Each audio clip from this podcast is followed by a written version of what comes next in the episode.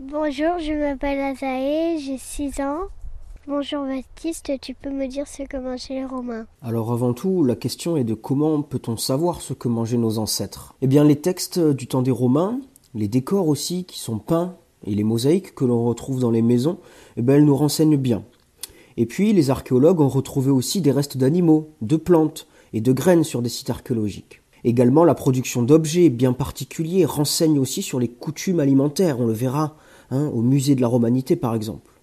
Avec toutes ces données, on est en mesure de dire que les Romains ont fait évoluer leur appétit et goût en fonction de là où ils habitent dans l'Empire.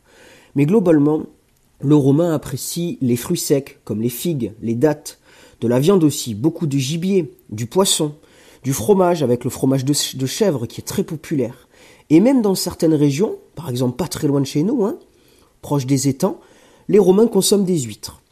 La plupart des personnes, quand même, mangent une sorte de bouillie faite de céréales, que l'on appelle aujourd'hui la polenta, avec une sauce très populaire faite à base de restes de poisson, le garum. Il me semble qu'au musée de la Romanité, il y a un immense vase que l'on appelle le dolium, qui est en lien avec la nourriture chez les Romains. Sauras-tu le retrouver?